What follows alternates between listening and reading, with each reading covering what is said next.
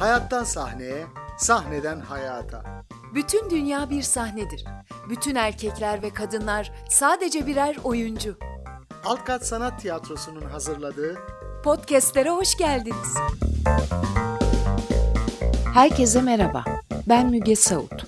Bugünkü podcast'imizde tiyatro, sinema ve opera alanlarında pek çok eser vermiş olan İngiliz tiyatro ve sinema yönetmeni gerek klasik gerek modern oyunlara getirdiği yenilikçi yorumlarla tanınan Peter Brook'tan bahsedeceğiz.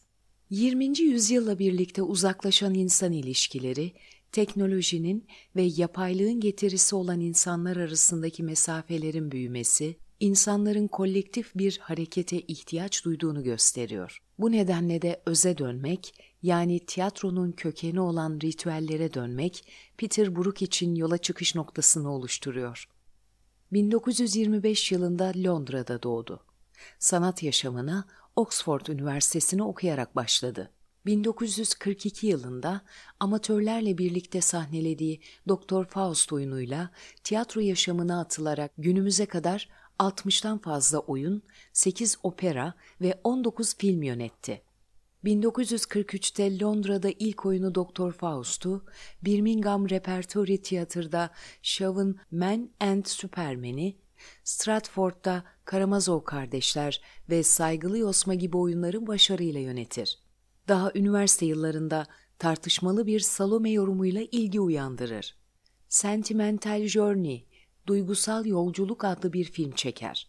Daha sonra arka arkaya yeni yorumlarla sahnelediği Kısasa Kısas, Titus Andronicus gibi az çok unutulmuş Shakespeare oyunlarıyla eleştirmenlerin dikkatini çeker. 1950'lerin başında Fransız oyun yazarı Enoyi ve Fry şiiri doğalcı modern tiyatroya yeniden getirmeleriyle dikkat çeker ve Brook, Enoyi ve Cocteau ile birlikte sözel olmayan şiir tiyatrosunu sahnelerin bir şiir gibi birbirine bağlandığı kavramına ulaşır. Bu şiirsel drama yaklaşımı sonraki yıllarda geliştireceği ölü tiyatro, klasik müzelik oyunlar, toplumsal problem oyunları ve ticari komedinin reddedilmesinin sinyallerini taşımaktadır. 1950'li yıllarda Arthur Miller'ın köprüden görünüşü gibi skandal yaratan Amerikan oyunları ya da Tennessee Williams'ın ensesti çağrıştıran provokatif oyunu Kızgın Dam'daki kediyi sahneleyen Brook, 1960'lı yıllara gelindiğinde öykü ve ritüel arasında nerede durduğu sorgusu içerisindedir. 1951 yılında aktris Natasha Pari ile evlenerek bir oğul ve bir kız çocukları dünyaya gelir. 1962'de Royal Shakespeare Company'nin yönetmenliğine getirilir. Yönetmenliğini yaptığı filmlerse 1963 yılında William Golding'in romanından uyarladığı Lord of the Flies ve 1979 yılında Gurdjieff'in hayatını anlatan Meetings with Remarkable Men önemli bir yere sahiptir. Brook, Fransız avantgardı üzerine yoğunlaşmaya başlar. Jean Genet, balkon oyununun Paris premierini Brook'un yönetmesini ister. 1957 yılında yapılacak premier, Fransız hükümetinin yasağı nedeniyle 1960'da gerçekleşir. Jönet'in Paravanlar oyunu 1964 yılında Brook'un Vahşet Tiyatrosu Arto araştırmalarının katalizörü olur. Peter Weiss'ın Marat Sad oyununu artocu bir anlayışla sahnelemesini sağlar. Böylelikle Brook'un ritüel tiyatro arayışını da belirleyecektir. Jean-Louis Bero ilişkisi de aynı şekilde etkili olacaktır. Bero'nun Tiyatre de Nation, bütüncül tiyatro düşüncesinin mantıksal bir açılımı olacak biçimde uzak doğu gelenekleriyle örneğin Bunraku, Kabuki, No, Living Theater, Grotowski ya da Eugene Barba'nın modern deneysel çalışmalarının birbiriyle buluşmasını sağlar. Beru ve Brook deneysel çalışan pragmatik yönetmenlerdir.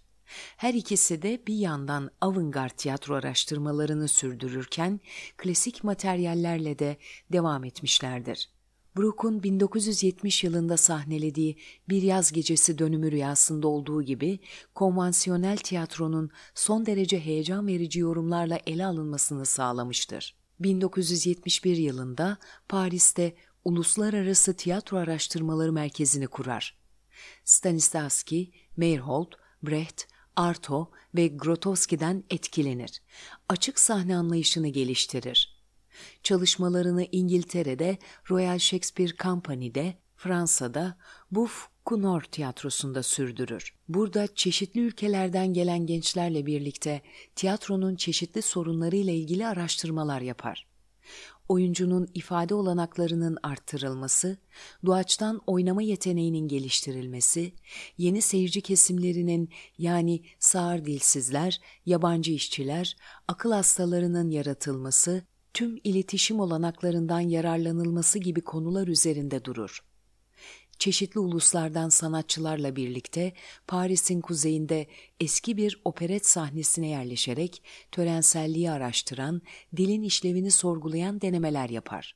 Marlow'un Malta Yahudisi ve Bühner'in Wojciech'i, Alfred Jerry'nin Kral Übüsü ve Strindberg'in Rüya Oyunu gibi vahşet klasikleriyle Brooke'un gerçek anlamda sahnelediği tek yazarın Jerry olması önemlidir.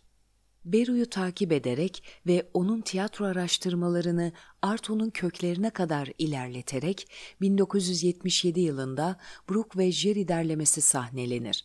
Sonraki çalışmalarına temel oluşturacak bilimsel araştırmanın ilkelerini kurmasını sağlayacaktır. Rüya oyunu provalarında Brook, oyuncularını yoğun doğaçlama çalışmalarından geçirir. Amacı, fiziksel hareketin merkezinde yatan ilk dürtüyü değiştirmek, ya da güçlendirmek ve akrobasiyle yeni bir söz dağarı yaratmaktır. Klişeye dönüştüğünü düşündüğü şiirsel bölümlerde sözcükler sese indirgenmiş ve fiziksel hareket dizgesinin içine yerleştirilmiştir. Brook sahneyi boş alan olarak görmektedir. Çağımız tiyatrosunu cansız, kurumuş, heyecan vermez oluşunu eleştirerek bu tiyatroyu ölümcül tiyatro olarak adlandırır.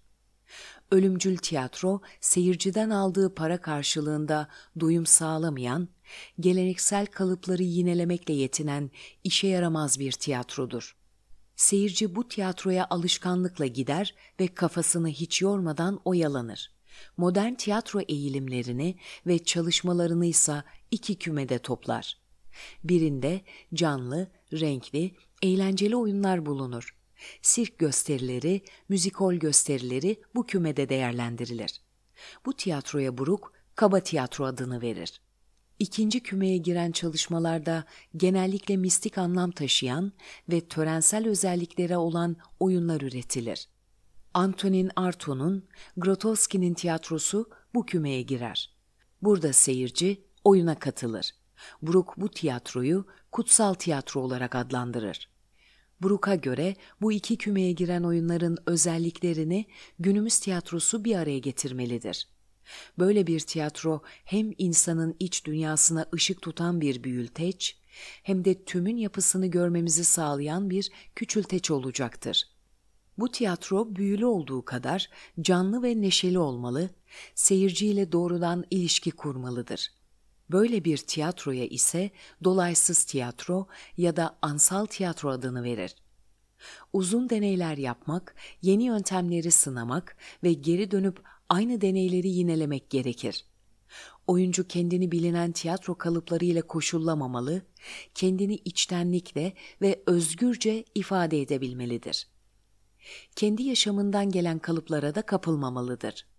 1985 yılında en uzun ve en eski versiyonu İsa'dan önce 5. yüzyıla dayanan bir Hint klasiği olan ve Troya'nın düşmesinden birkaç yüzyıl önce gerçekleşen Mahabharata ancak kendi dönemi ve koşulları düşünüldüğünde evrensel olarak değerlendirilebilir. Bütün bir batı dışı mitolojiyi içerir ve Brook kendi yapımını bütün insanlık için yankılar taşıyan bir çalışma olarak nitelendirmektedir. Brook ve Kruyer oyunun sahnelenmesinden önceki 10 yıl boyunca adaptasyon üzerine çalışır. İnsan deneyiminin bütün yönlerini yaşamsal, sanatsal ve ruhsal yönlerini birbirine bağlar, bir parmağın hareketinden bile asıl olanı çekip çıkartır ve bölünmez bütünün anlamlı bir parçası haline getirir. İnsanın insana kötülük ettiği, yıkıcı güçlerin egemen olduğu ama her şeye karşın umudun yitmediği bir dünya resmi çizer.'' Mahabharata gibi büyük, karmaşık ve çetin bir tasarımın gerçekleştirilmesinde bütünlüğü sağlayan yine Shakespeare'dir. Patrick Pavis bunu şöyle gözlemler.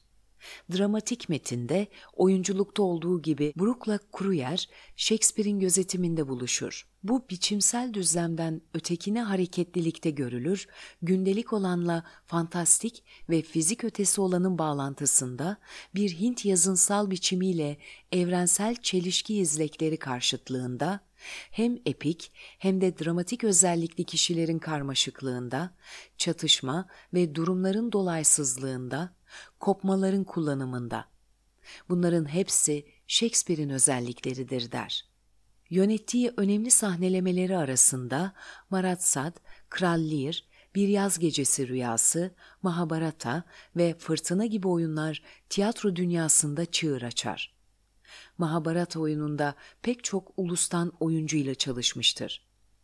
Bunlardan biri de yakından tanıdığımız Tuncel Kurtis'tir. Buruk, halen kesintisiz olarak çağdaş tiyatronun biçemi üzerine deneysel çalışmalar yapmayı sürdürmektedir. Özellikle günümüz tiyatrosunun gelecekle bağlantısıyla ilgilenmekte ve başarısızlığa uğramaktan korkmaksızın cesur denemeler yapmaktadır. Ünlü eleştirmen Kenneth Tinan, onun sahnelediği oyunlara büyük bir sezgi gücü ve kendine güvenle yaklaştığını, yöneticilik kadar çeşitli ayrıntılarda da eşi görülmemiş bir yaratıcılığı olduğunu söyler.